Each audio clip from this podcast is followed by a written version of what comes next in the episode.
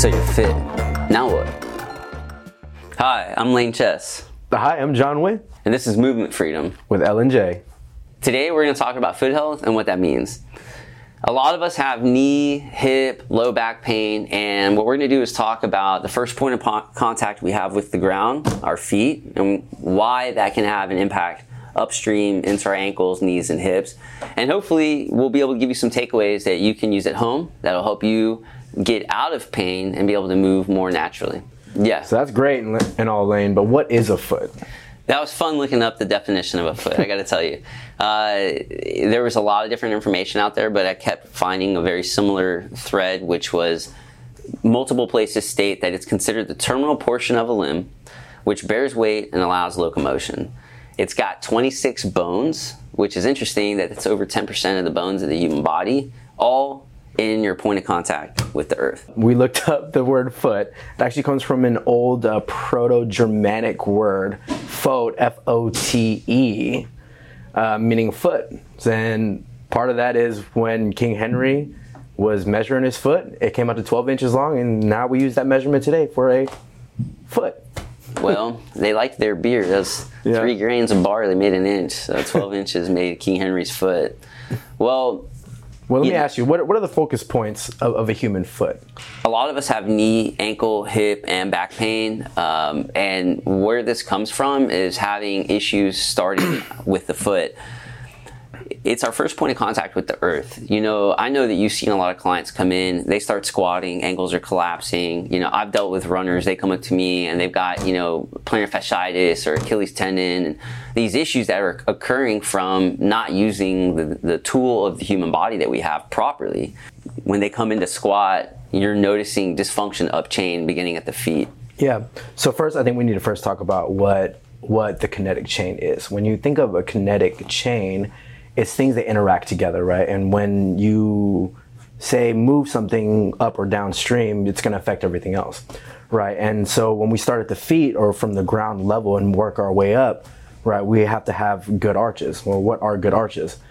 what I would consider a good arch is a stable arch, right? An arch that really doesn't collapse or invert or, or evert depending on if you are moving, right? And you have three focal contacts of your foot.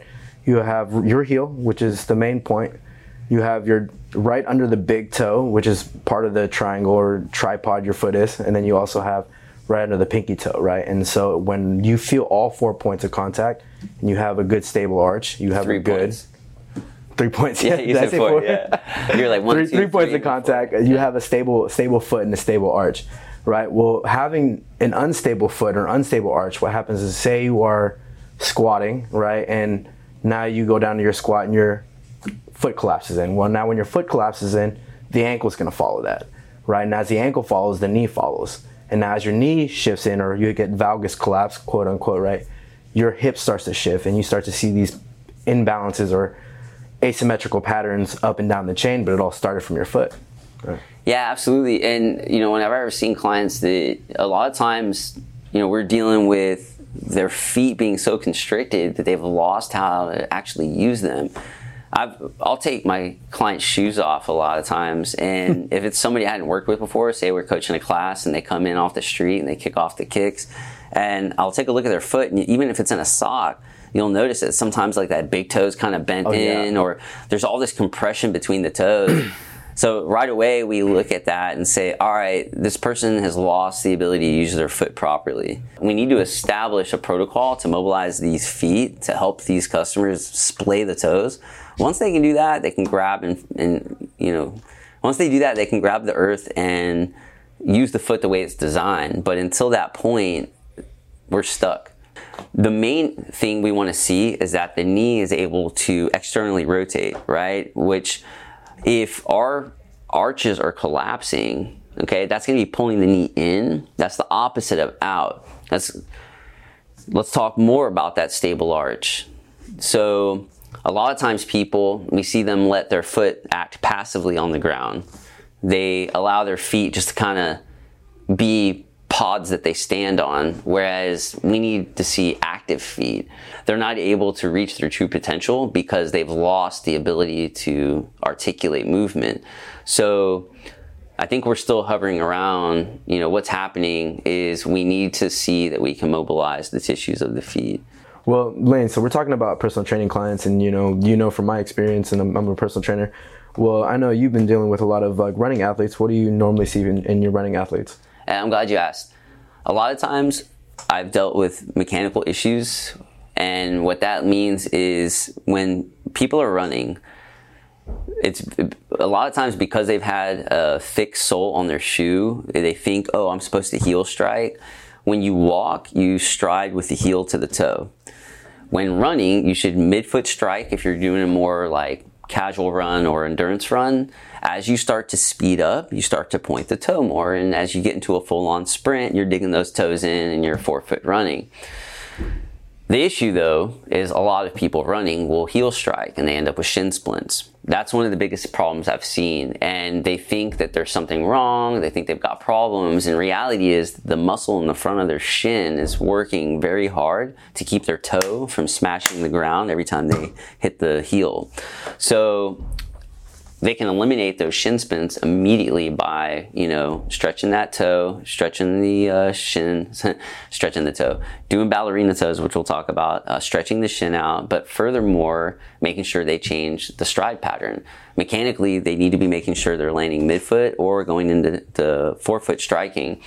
The other issue I have is when people get a little bit too excited and they go into, and you'll see them, they look like. Uh, kangaroos running down the street and they're just forefoot striking and popping off the ground and they don't even let that foot relax. I don't know how I would I would view a kangaroo running down the street. I, I might turn around and run the other direction. but no, I mean you see they kind of like they're like on pogo sticks, boing boing, and when you see them running like that, they can last so long. But yeah. eventually, those are the ones that end up with plantar fasciitis. They have Achilles uh, tendon issues, mm. and it's because they're overworking that forefoot striking and they're not allowing the mechanics of the arch arch to absorb.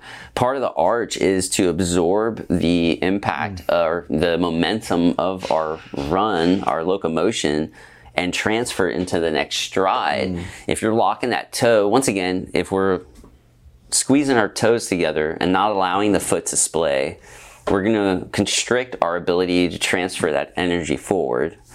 Number two, the other problem is if we're dorsiflexing too much, excuse me, plantar flexing too much, hence kangaroo running, and forefoot too much into the ground, we're going to eliminate the arch's ability to absorb some of that momentum, and instead, all of that momentum is going to go straight into those muscle tissues. Mm. And when those tissues get tired, they break down quicker. You're going to get sore faster, and or over time, that's when you start to have plantar fasciitis and Achilles problems because I, I look at those um, death by a thousand cuts and then tell people a lot of times, uh, love Kelly Starrett says, pain is a lagging indicator that something is wrong. So by the time that people are starting to feel that Achilles, uh, the problem has already begun months earlier usually. So going back into mechanics when it comes to running, I cannot emphasize enough to I really wish people learned how to use their bodies before they started to use them. and unfortunately, when we put on these shoes and we do these things as little kids that we've been programmed through from our parents, etc., well, we get walking around in these things. By the time we're 10 years old, we've completely lost function of our feet. And further, what we understand how our foot works is a complete misperception.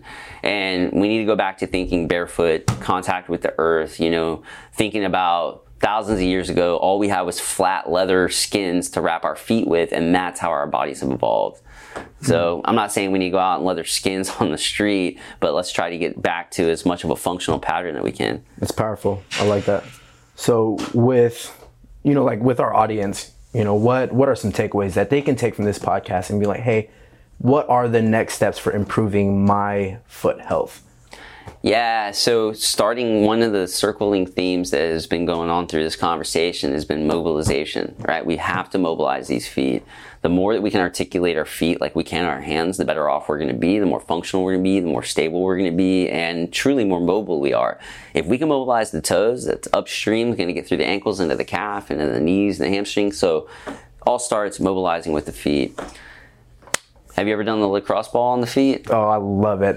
I have. Uh, do you do the grip and then oh extend? my god, I, I love it. Get on the balls.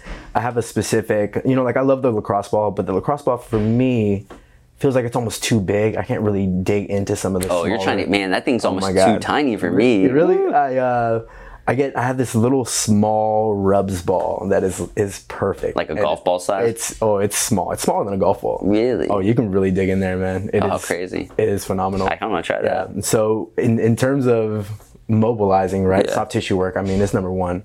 Um, most of the time, though, like I said earlier, right? Like you, we try to use things that are almost too big sometimes, right? And re- the muscles in in the foot, they're all there's so many of them, and they're all so small, right? Like you, you really need something really, really small to dig into it. Um, you know, but after that, you're talking about getting better shoes, especially for. And this is one thing I talk to my clients about a lot, right? It's just really understanding what type of shoe is for what, right? Like Yeah. you, I get clients that come in, and ideally I would have everyone train barefoot, right? But sometimes people are a little weird about it, and I totally get it, right? You're in a gym, it's Right. dirty, right? You know, you don't know what people are, are having or whatever, right? But with that said, a lot of people come into the gym, they don't want to be barefoot, but they have running shoes on. It just has this super narrow toe box. High you heel. Can't, you can't do anything with it, right? Right. Like you, you just, it offers you no stability, right? And so what Actually I tell my clients- yeah, absolutely, right. And so I tell my clients, get a training shoes and something with a nice wide toe box, you know, something Flat that you heel. can feel comfortable in, but also feel stable in, right? And that's the most important thing when we're talking about training is just do you are you stable Yep. first? So we're talking toe spacing, right? But that leads to getting barefoot more.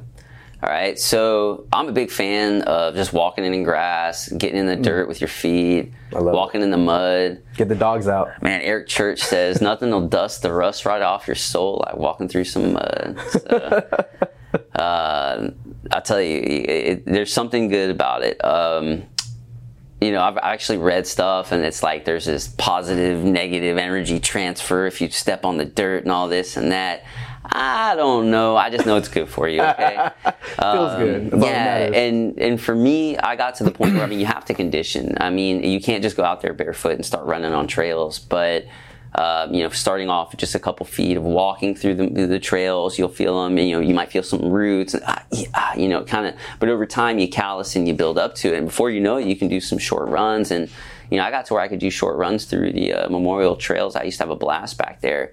And you know, but here's the thing: I'll do barefoot running on the Memorial Trails any day but I'm not going to go barefoot down, you know, Allen Parkway, you know, paving concrete, right? so now talk about purpose and, you know, and function of the tools that we have. Exactly like you said a minute ago, this makes sense. Okay, now maybe I'll put on a, pair of running shoes. You know, I'm a big fan of Cloud, you know, Ons, whatever. I, I like wearing Ons uh, for when I go running. Uh, but if I'm training, I got a pair of New Balance flats on, uh, you know, and if I'm out in the, the trails, I'm barefoot, you know. And like I said, everything has its place, but you have to know when and where to put these items. And I wouldn't say get a barefoot shoe and go run a marathon, and I wouldn't say, you know, put on a, a, running shoe and do squats. you know, uh, it's it's kind of simple as that, and I just I really hope we can wake people up to that. Love it. Be barefoot, y'all. Good for you. Be barefoot. Uh, another thing I want to touch on is the ballerina toes. Yeah, I love doing ballerina toes. Uh, it, it This is a feels stretch, great. It's, It's a a stretch. stretch. It feels great doing ballerina toes, but at the same time, uh, the craziest thing I ever saw was a guy actually curled his toes all the way in and walked on his toe knuckles, like curled them in completely, and was a ballerina toes, completely extended uh, ankle. It was nuts. Uh, I wish I could find that video. Maybe we can find it and post it uh, after the show. uh, maybe maybe that'll be the thumbnail. The guy like walking around on his knuckles. That's worse than the kangaroo. Yeah, I'm that'll running get that people to, like- direction too. That's worse than the That's kangaroo. awesome.